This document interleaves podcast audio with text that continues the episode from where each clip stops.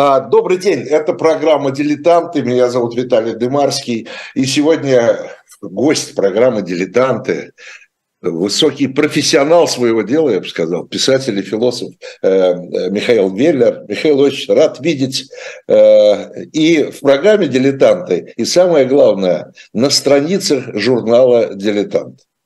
Виталий Наумович, спасибо за приглашение. Рад вас приветствовать а то живьем давно мы с вами виделись последние разы, когда-то в Петербурге городе, в гостинице «Гельвеция». Так что продолжим наши встречи.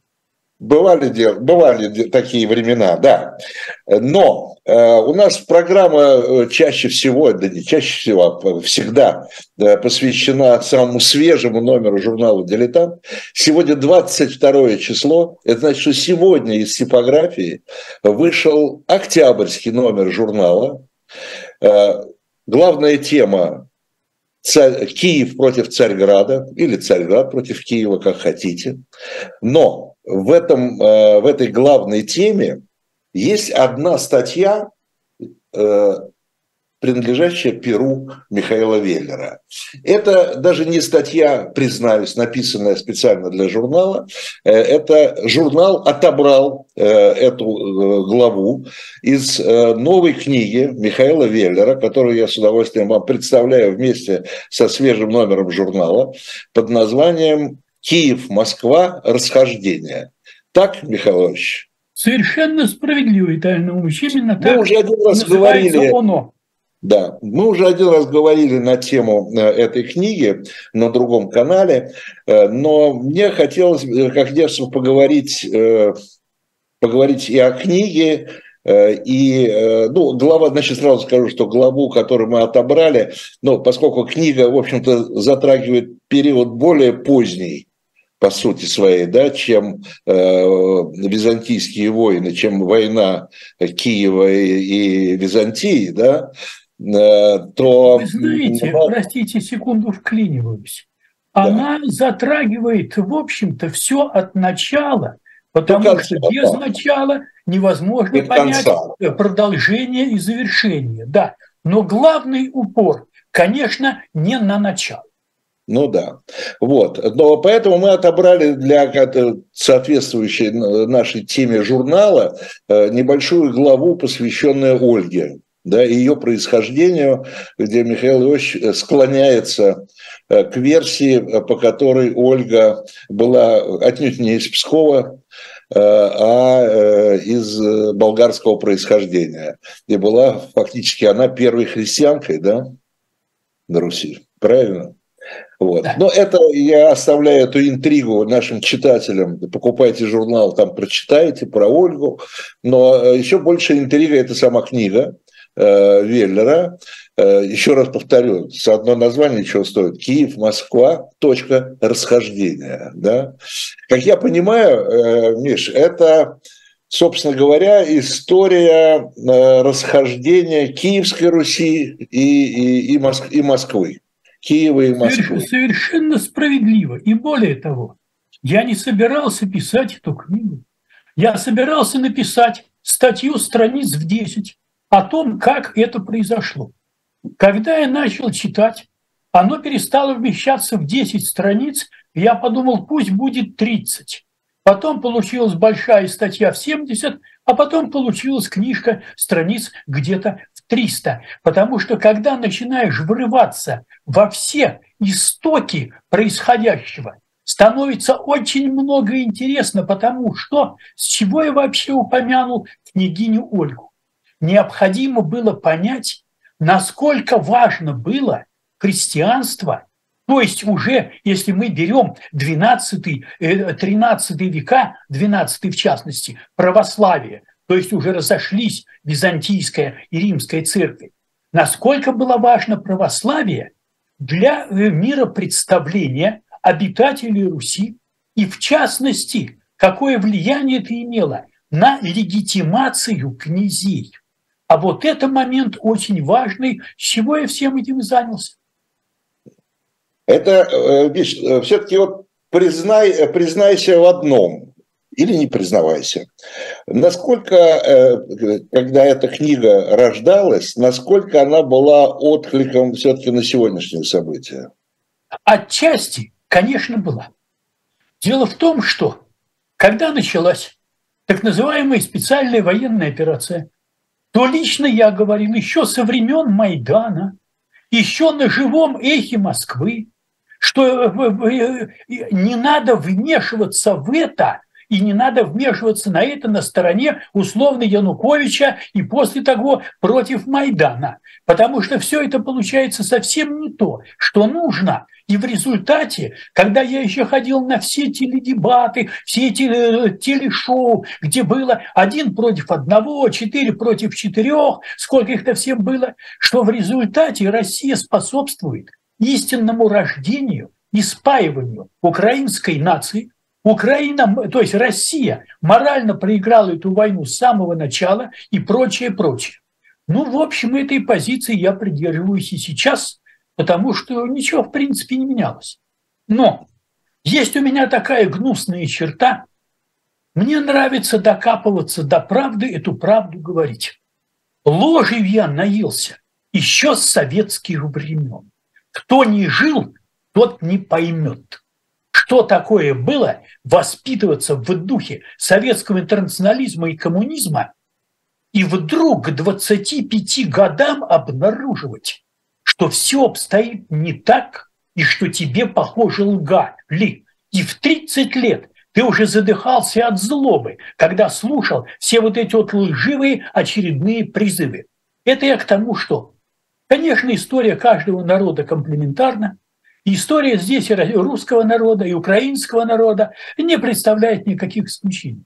Но то, что мне довелось встретить в украинской истории, то, что я читал, ну а когда началась война, то, разумеется, это пропаганда, это не лезет ни в какие ворота. Если раньше Россия была родиной слонов, и советский слон был самый счастливый в мире, это то, с чем я ознакомился в украинской истории, это был конец всему. То есть, ну, ну, но это уже была такая гипертрофия самовозвеличивания, что это уже не Луизе абсолютно никуда, э, и сейчас это никак не изменилось.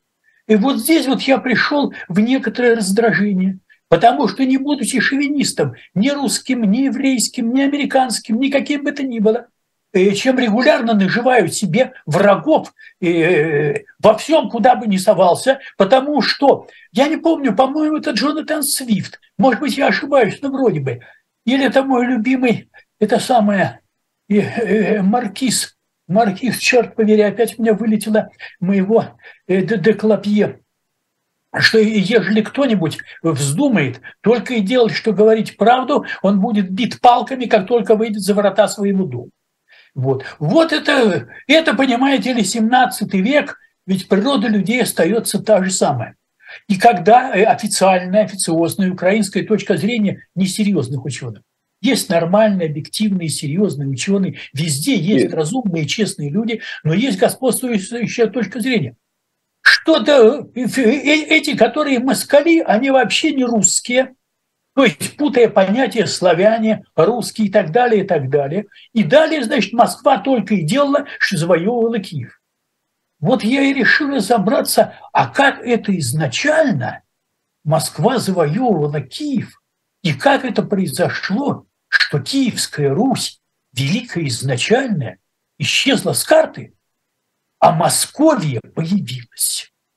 Вот, вот. Так что, конечно, первый толчок был все-таки э, в современных событиях. А, а, а если коротко, а ты э, можешь э, сформулировать да, основную причину, основную причину распада Киевской Руси э, и прихода Московии?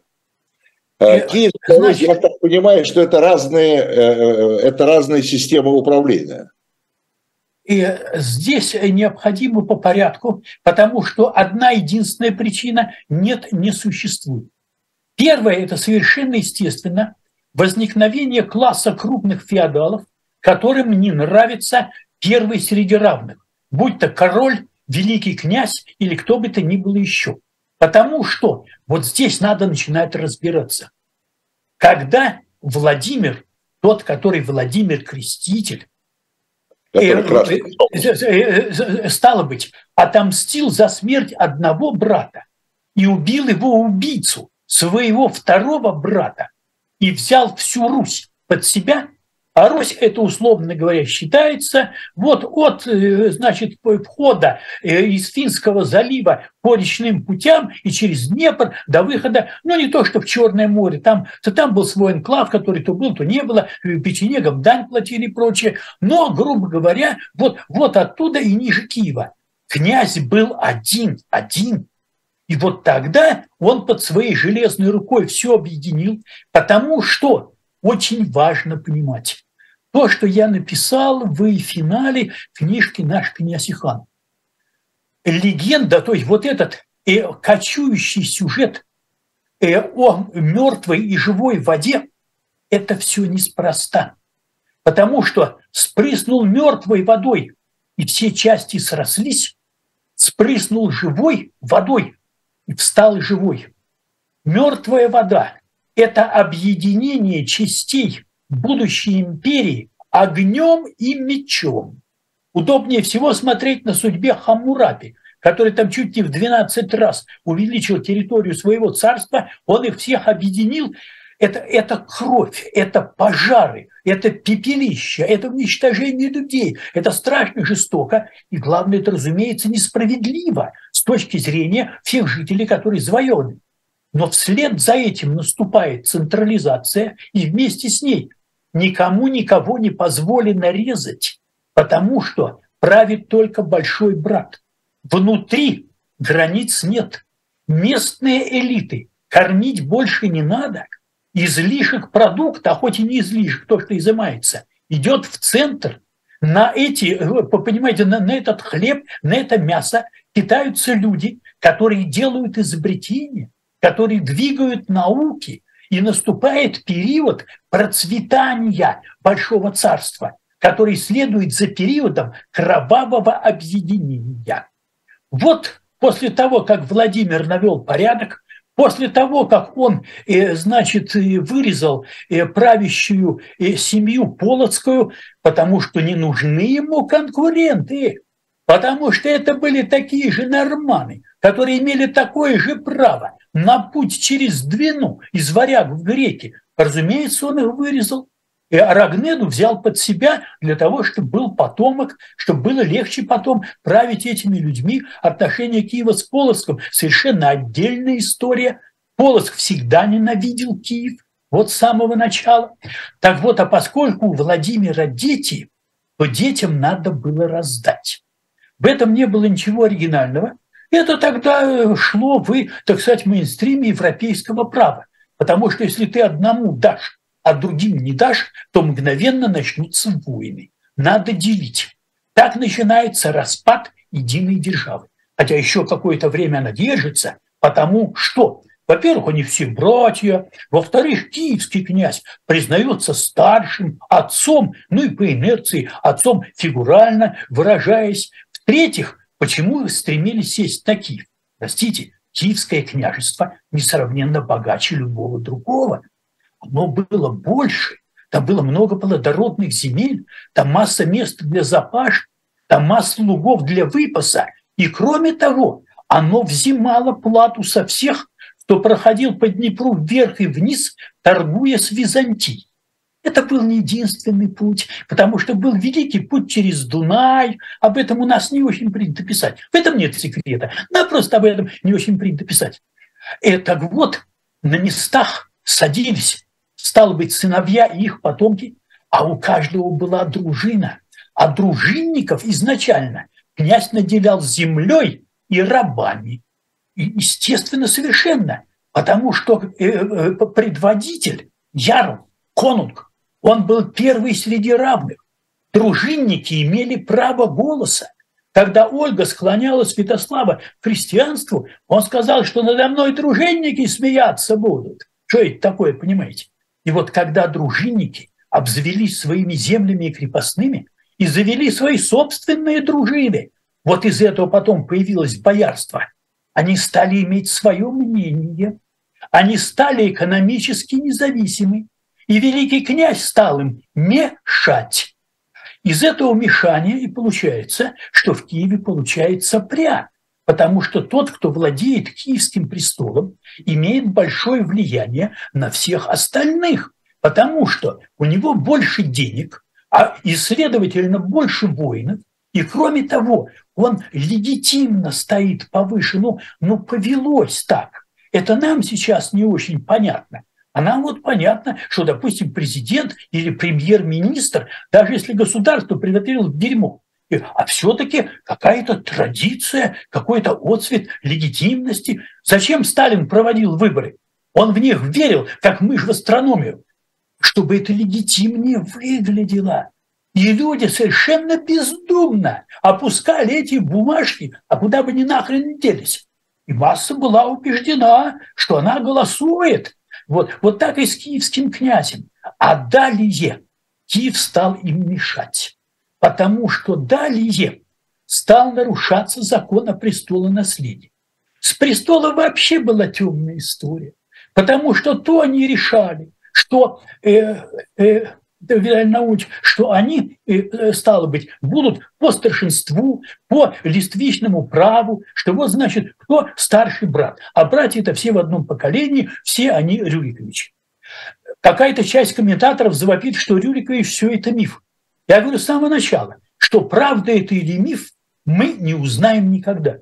Но за неимением более стройной теории, за неимением того, что более укоренено в каких-то, ну, немногочисленных, но все-таки источниках, нет у нас ничего лучшего.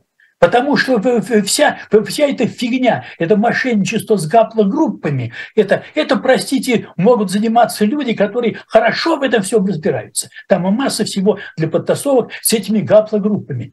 Так вот, э, значит, или сын наследует отцу, вот киевский великий князь сидел и передает своему сыну. Но остальные князья будут недовольны.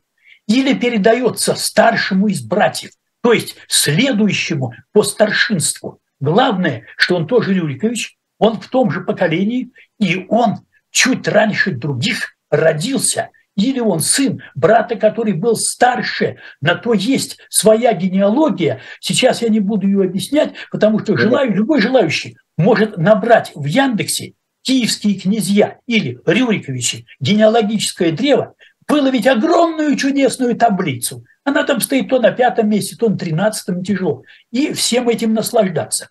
Так вот, Владимира Мономаха Извини, пригласили... Э, сейчас, Виталий, сейчас, сейчас. Ага. И, знаешь, Владимира Мономаха пригласили не в очередь. С Владимира Мономаха началось нарушение и не туда, и не сюда. Он, он и не сын, и не старший, хотя право имеет, но очередь не его. А потом он передал престол своему старшему сыну Мстиславу, которого потом назвали Мстиславом Великим. А вот после этого началась большая пря. Вот после этого сыновья Мстислава стали припираться, сыновья Мстислава, то есть внуки Мономаха, и стали припираться с другими сыновьями, младшими Мономаха, которые были старше, старше. Вот какая история. Это, опять же, желающий может заглянуть в таблицу, потому что если я начну говорить все, все у людей просто заплетутся мозги. Там, там безумное, безумное плетение этих генеалогических связей. Так вот, когда это началось все конкретно, когда Юрий Долгорукий стал высаживать Изяслава Мстиславича. Он, он его... три раза брал Киев, да? Кто? Он три раза брал Киев, да? Он три это... раза брал Киев. Так вот, когда это все началось, это была его очередь. То есть по закону, по листвичному праву и по наследованию после отца править должен был Юрий Долгорукий, а не Изяслав Мстиславич. А, а в чем же здесь дело? В том, что киевское боярство, то есть потомки дружинников, с огромными имениями, с огромным количеством рабов, собственными дружинами, стали играть огромную роль. Это вот, это, скажем так, околостоличное дворянство. Если, ну, это, это очень неточный термин, но если искать аналогии, более известные нам по европейской истории, они могли кого-то изгнать, а кого-то пригласить.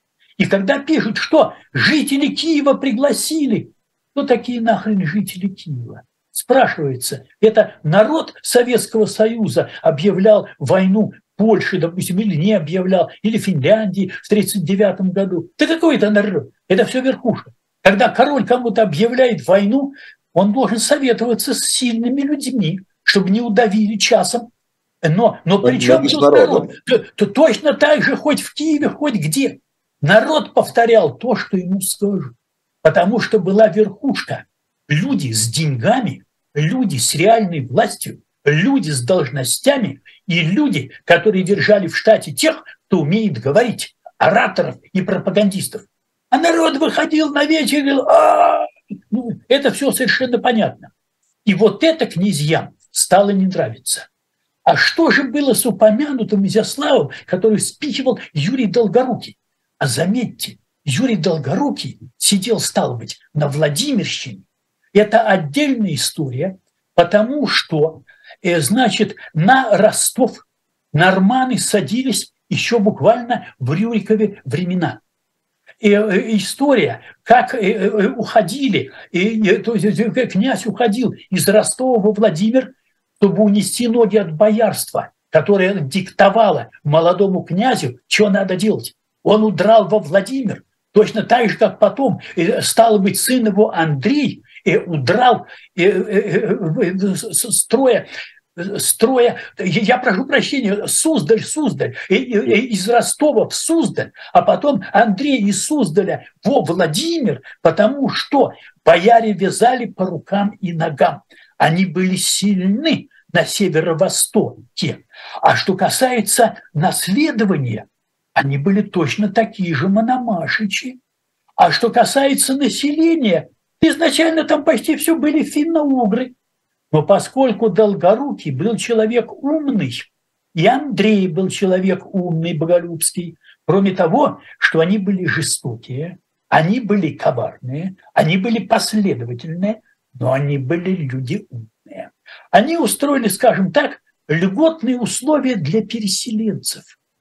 А поскольку крестьяне то и дело попадали в кабалу, нужно отдавать то, и нужно отдавать все, и зажитое, и черт, и дьявол. А когда они уходили на северо-восток, понимаешь, в Иополе, то и тут, там пустовали замечательные огромные земли, на народу было мало, и, и там можно было начинать жить снова. Так что постепенно все это перемешивалось. При том, что именно земля Ростова-Суздальская-Владимирская дольше всех сопротивлялась христианству, там по лесам сидели дольше всех, которые оставались язычниками, но все это постепенно перемешалось.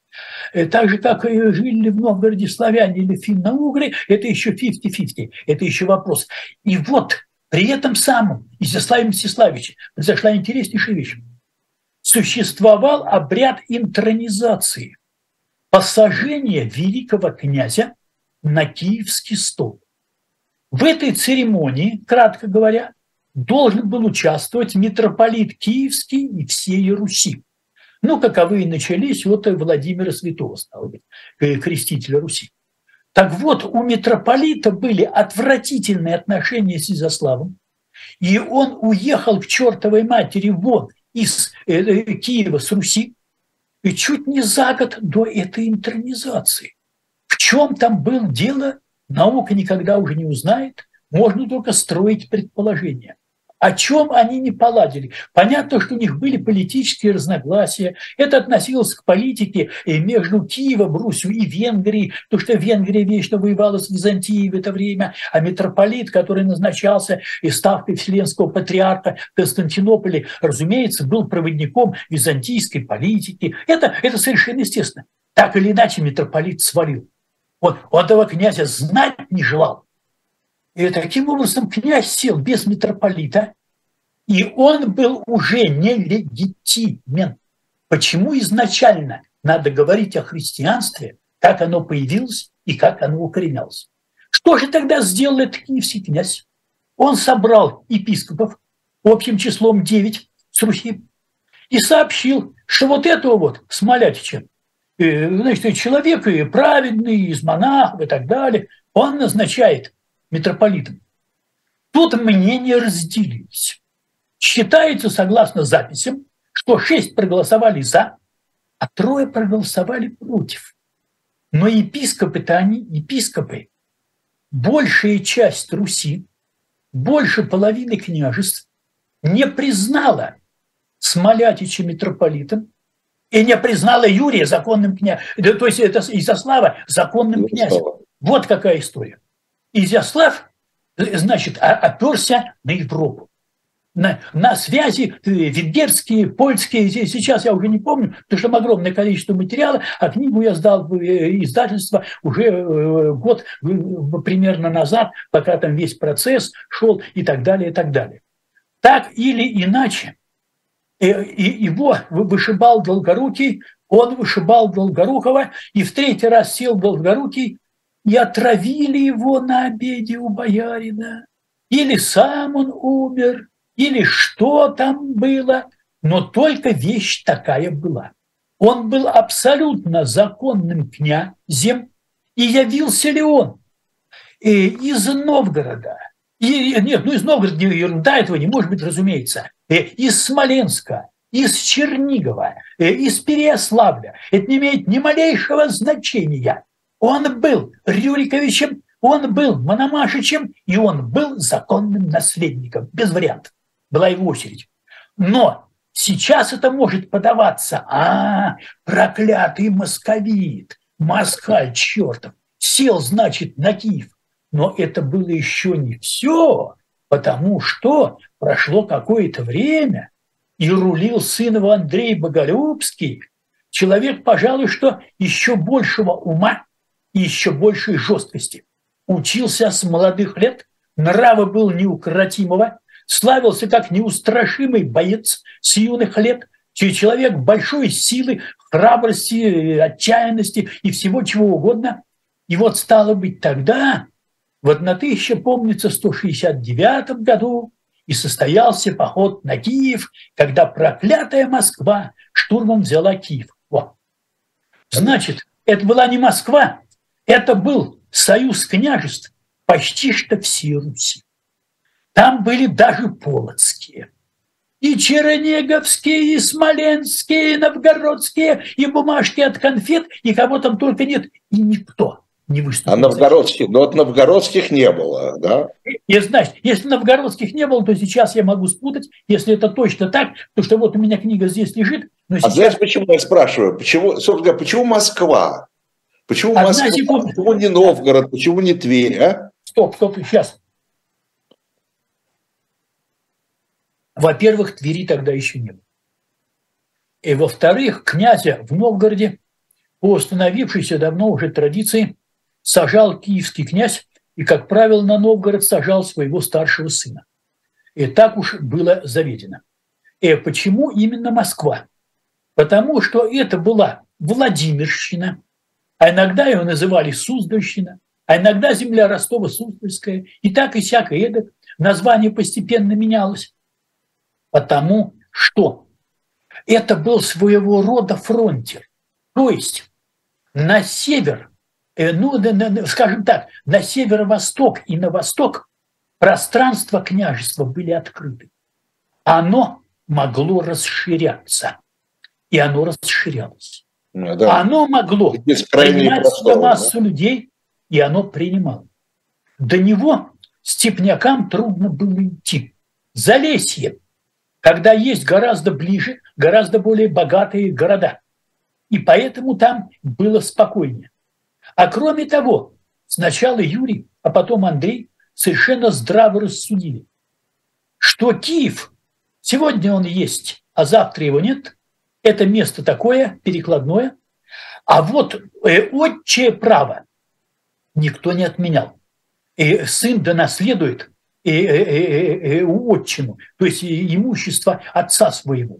То есть княжество, вот это, остается уже за тобой, его надо всячески развивать и в него вцепляться.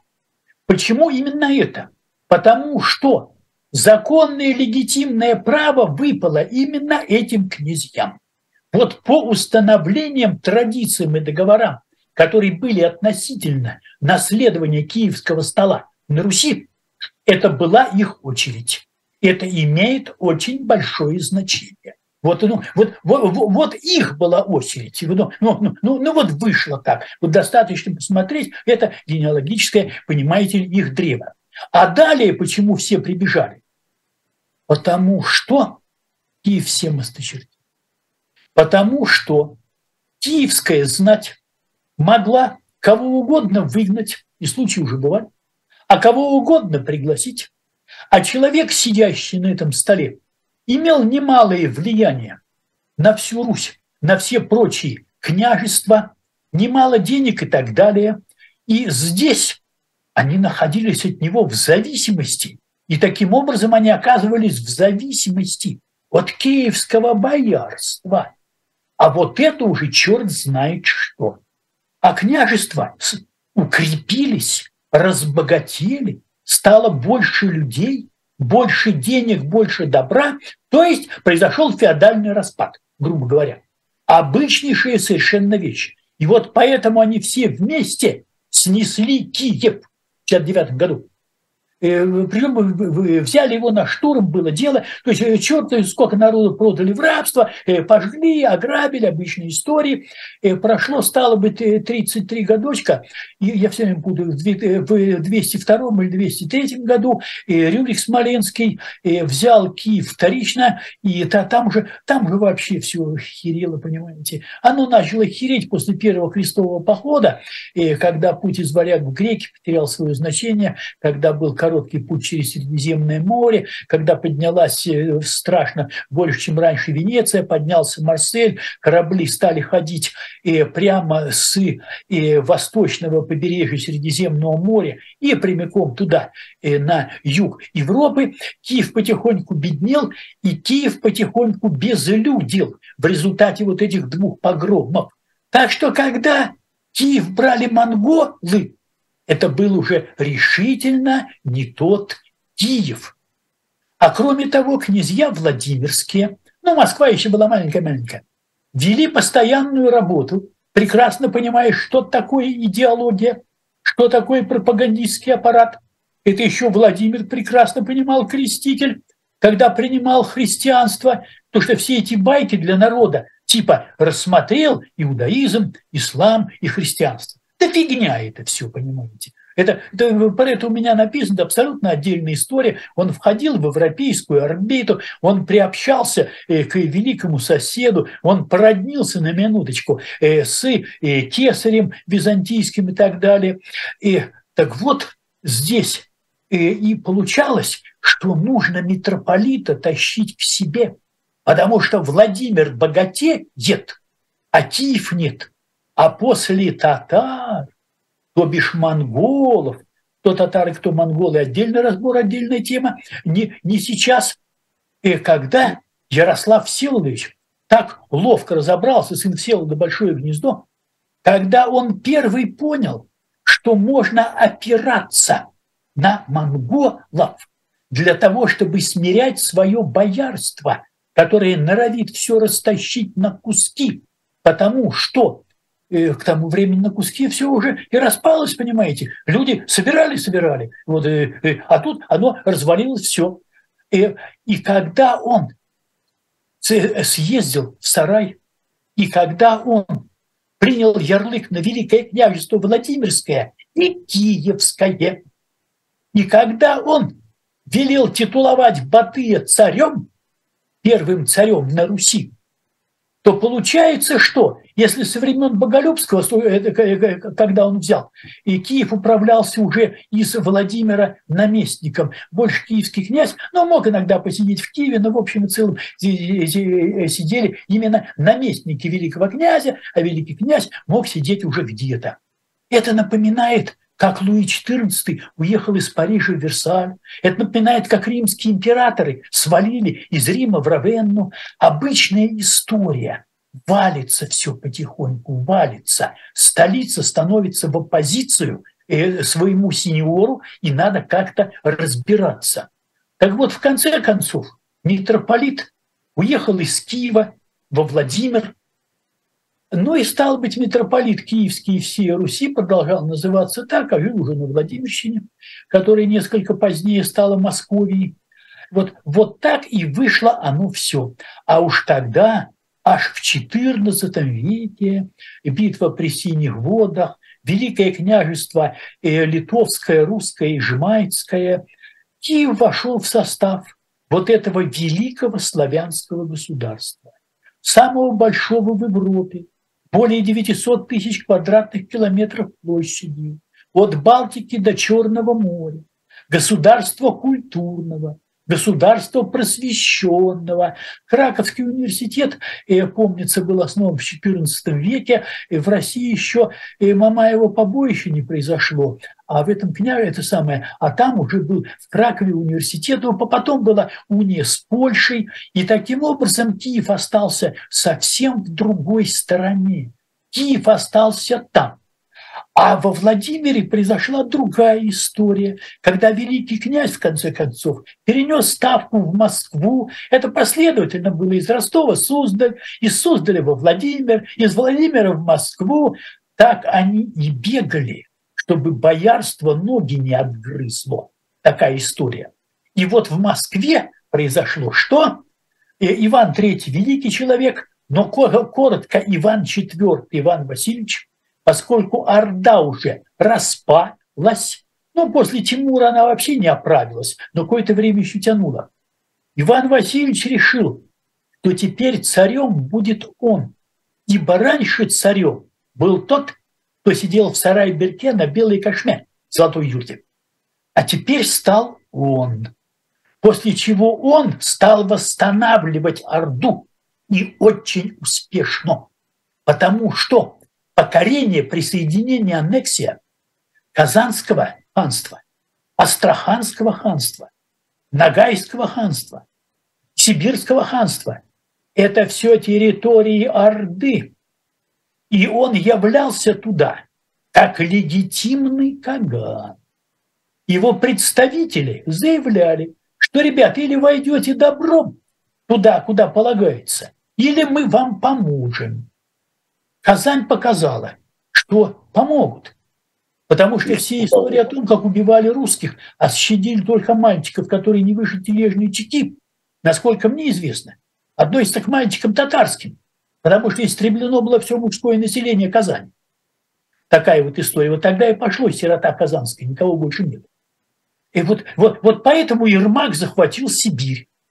Идет отряд в несколько сотен казаков, конечно, прекрасный сюжет для картины великого художника Василия Сурикова. В общем и целом бред собачий, вы о чем говорите вообще? Потому что явился посол, который сказал, что хозяин велел. Такая вот на самом деле история.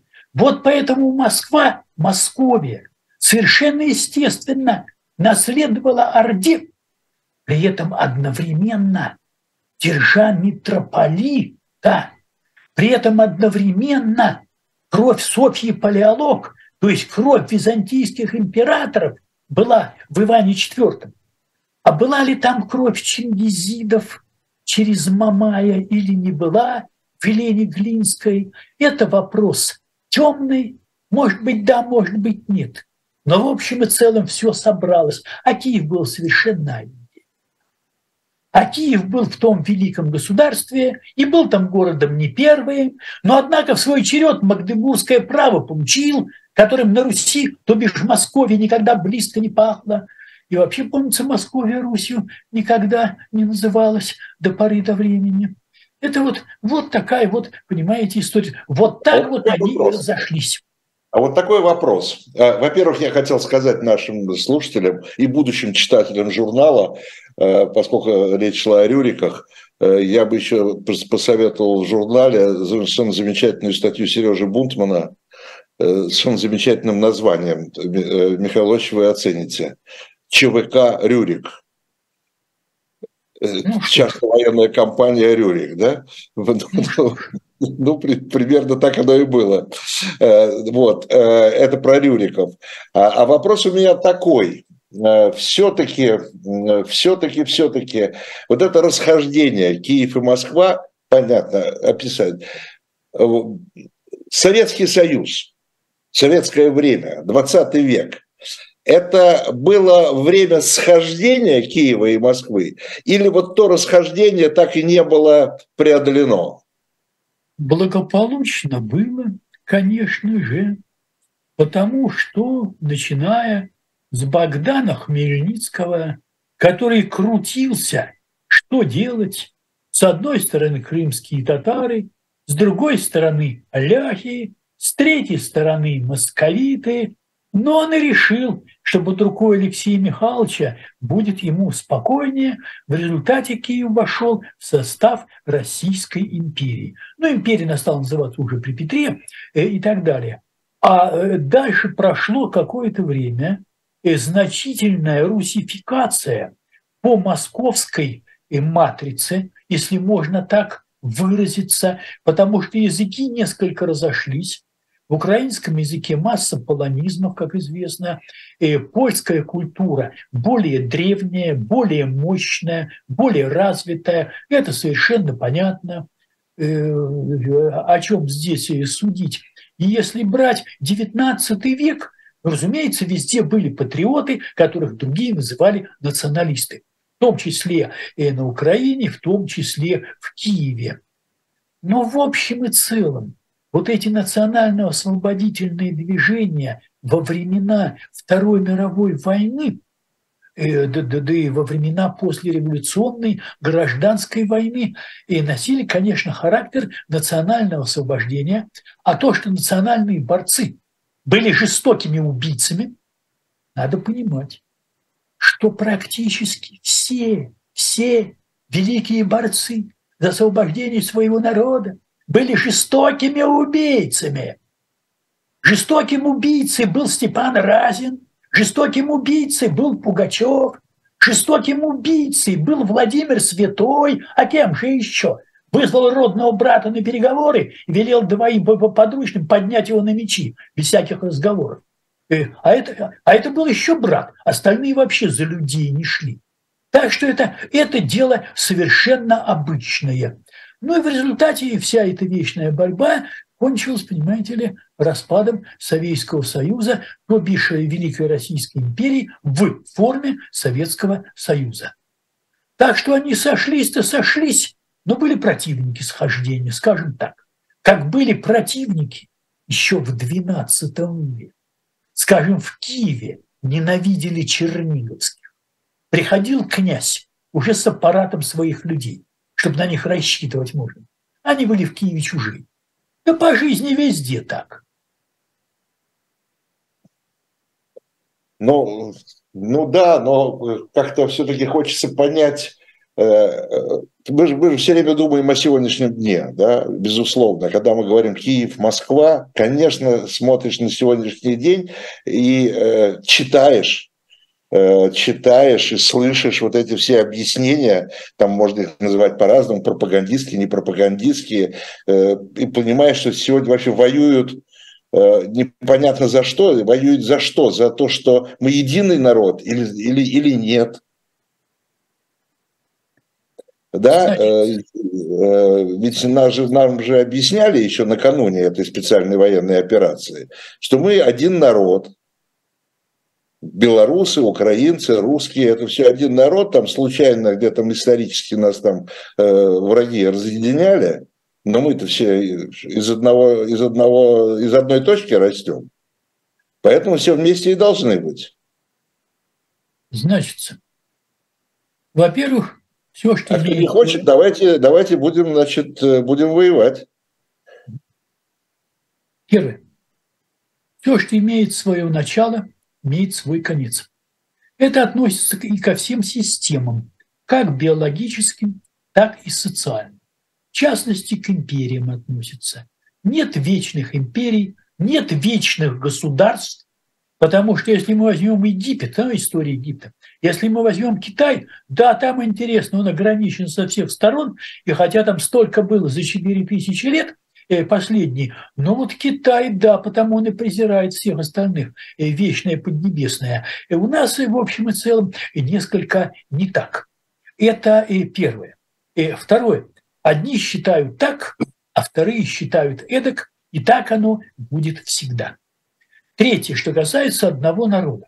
С одной точки зрения один народ, с другой точки зрения другой народ.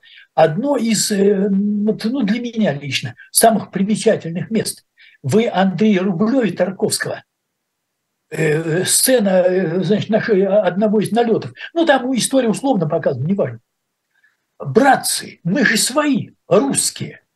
Идя на него с ножом, я тебе покажу своего, сволочь Владимирская. И втыкает нож ему в живот. Вот это что касается одного народа или не одного. Потому что в России, ну, вот, э, не на казачьих землях, большинство русских считало, что, что казаки – это русские. Казаки всегда знали, что они не русские. Это другая кровь, это другая история, это другой уклад. И казаку есть чем гордиться и по сравнению с этими, понимаете ли, покорными крестьянами, это относится очень много к чему. Таким образом, кто-то может считать, что один, а кто-то может считать, что не один. Любая империя в единстве динамическом сил центра бежных и центра стремительных. И э, так что сейчас таким образом мы живем во время необычное. Ну, несколько раз в истории человечества бывало, численность населения сокращается. И не всех, но конкретно сокращается численность белой расы. И прошу не делать страшные глаза, слово «раса» объявляется черти чем, хорошая только черная раса, а белая раса – это расизм, это мы знаем. И у меня это вызывает легкие судороги. И сокращение численности. Причем оно ну, такое, э, оно, оно продолжающееся и ускоряющееся. Надо понимать, и ни один сколько-то серьезный человек, хоть что-то знающий, в этом не сомневается. Это имеет значение. Второе. Мы живем во времена этнического замещения. Это этническое замещение на Западе носит злостный политический характер. Не будем сейчас углубляться, что думают социалисты-глобалисты. Это отдельная тема. Но так или иначе, если исчезает народ и появляется другой, заменяется культурой, заменяется государственный строй. Нигде там, где ислам оказывался в большинстве, э, не было так, э, чтобы главным не был шариат. Вы что? Они вам покажут все остальное, надо давать отчет. Россия я не знаю, сколько лет назад Путин подписал этот указ и как он выглядел, что необходимо импортировать 300 э, тысяч иммигрантов в год для того, чтобы поддерживать э, рабочее население. Это официально 300, а неофициально еще неизвестно сколько. И вот уже там, где их много, с ними нет никакого сла, да, потому что действует система против разобщенности. Потому что мигрантская община – это система. Свой значит свой. Полиция продажна насквозь и кроме презрения не заслуживает ничего. Только очень обидно за тех честных людей, которые тяжело работают, очень тяжело, на самой грязной социальной работе и ни хрена за это не получают. Вот этих людей очень жалко. То есть и честных полицейских, и честных участковых, и так далее, и так далее. Ну, бедные просто люди, понимаете. А в общем и целом, а куда он нахрен денется? Ему позвонят и отдадут приказ, а наверху берут взятки. На каком верху? На самом верху. И если не деньгами, то борзыми щенками, коттеджами и щитами на Западе. Это все Здесь понятно.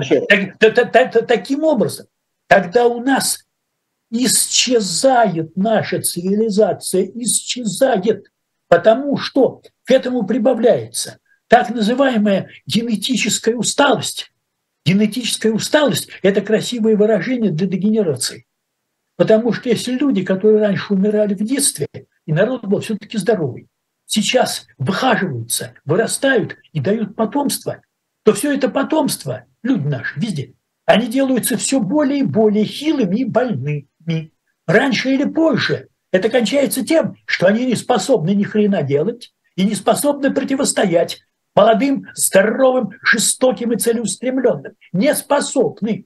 Потому что все твои полиции, камеры, танки и штурмовики ничего не стоят, когда тебя на улицах режут перочинным ножом. И вместо того, чтобы те режут перочинными ножами, взглянуть на тебя боялись. Чтобы им к твоему городу на 10 километров приближаться было запрещено. Они вопят, вы что, фашисты? Э, вот, то есть момент самоубийства э, цивилизации очень силен. И вот в этих условиях, чтобы Россия завоевывала Украину, Нужно быть кретином. Это все равно, что заниматься кражей на тонущем Титанике. Вот пароход тонет, а Шулер где-то, задыхаясь, кому-то обыгрывает в карты. Понимаете? А медвежатник где-то шарашит э, э, э, это сейф лайнера. Такой черт тебе этот сейф. Он сейчас утонет, этот лайнер. И вот, вот этот, вот, понимаете ли, кретинизм. Потому что живут по принципу «умри ты сегодня, а я завтра». Потому что это имеет огромное значение для укрепления своей власти, для усиления пропаганды, нагнетания опасности, осажденная крепость со всех сторон изолировали, сплотимся сильнее вокруг власти. Наши враги не те, кто нас грабят каждый день, а те, а вон они там на Западе, они наши враги, они всю жизнь ненавидят Россию. А что ты, сволочь, 2 триллиона долларов держишь у своих врагов, чтобы они грели экономику твоих врагов? А вот это не твое дело. Тебе мало всяких Андреев Исаевых, которые в поезде умерли. Да Простите, Никита Исаев. Речь, это, что это отговорки все, что внешний враг нам нужен совсем для другого, да? Это же понятно, что это отговорки. Масса народа в это верит. Так работает пропаганда. Так работает Народу пропаганда. нужны самые простые объяснения, самые простые, самые простые рецепты для того, чтобы он верил в какие-то очень простые, ясные вещи. Эти простые, ясные вещи могут не иметь ни малейшего отношения к действительности, э, но вбить их в голову и будут верить. А, а в сложные не поверят, потому что сложно и не понять. Это вроде как выступление Гайдара и Черномырдина, я забыл, в Мурманске или где там. Гайдар им все говорил, они ни хрена не понимали, зал шумел, смеялся. Вышел Черномырдин, он включил микрофоны и 15 минут мата. Реакция зала. И все все поняли. Так бы сразу и сказали. Вот, вот, вот и все. Так бы сразу Веллер всем бы и сказал, и вообще тогда не надо было бы не воевать, ничего. Вот почему раньше Веллер всем все не объяснил, я не понимаю. Я это объяснял, ну, я не знаю, 30, 40, 50 раз. Я это объяснял на всех федеральных телеканалах, начиная с, вот, э, с, со времени Майдана. И потом весь 14 год до лета. К лету 2014 года это все кончилось. Во все СМИ посадили политических комиссаров, э, э, значит, пересмотрели, расширили стоп-листы, не продлили договоры, и все стало совсем иным. Ну, жизнь называется. Ковид, ковид помешал. Ковид помешал. Да, да, конечно. Слушаться к Вельнеру. Спасибо большое. Я действительно искренне благодарен, благодарен Михаилу Ильичу за, этот, за эту лекцию фактически. Я даже пытался его не перебивать. Это Спасибо. все очень интересно. Можно соглашаться, можно не соглашаться. Но главное, вы должны заинтересоваться этим. Да? Э, берите журнал, читайте журнал, читайте книгу Веллера, читайте все подряд – разберитесь в этом, да, не верьте пропаганде, верьте себе в первую очередь, э, и верьте журналу «Дилетант», кстати говоря, и статье Веллера, который в журнале «Дилетант», и, книжки, и еще раз скажу, и книжки Веллера. Э, это была программа «Дилетанты», еще раз э, читайте журнал, слушайте нашу программу. Спасибо, всего доброго. Спасибо всем, всего доброго.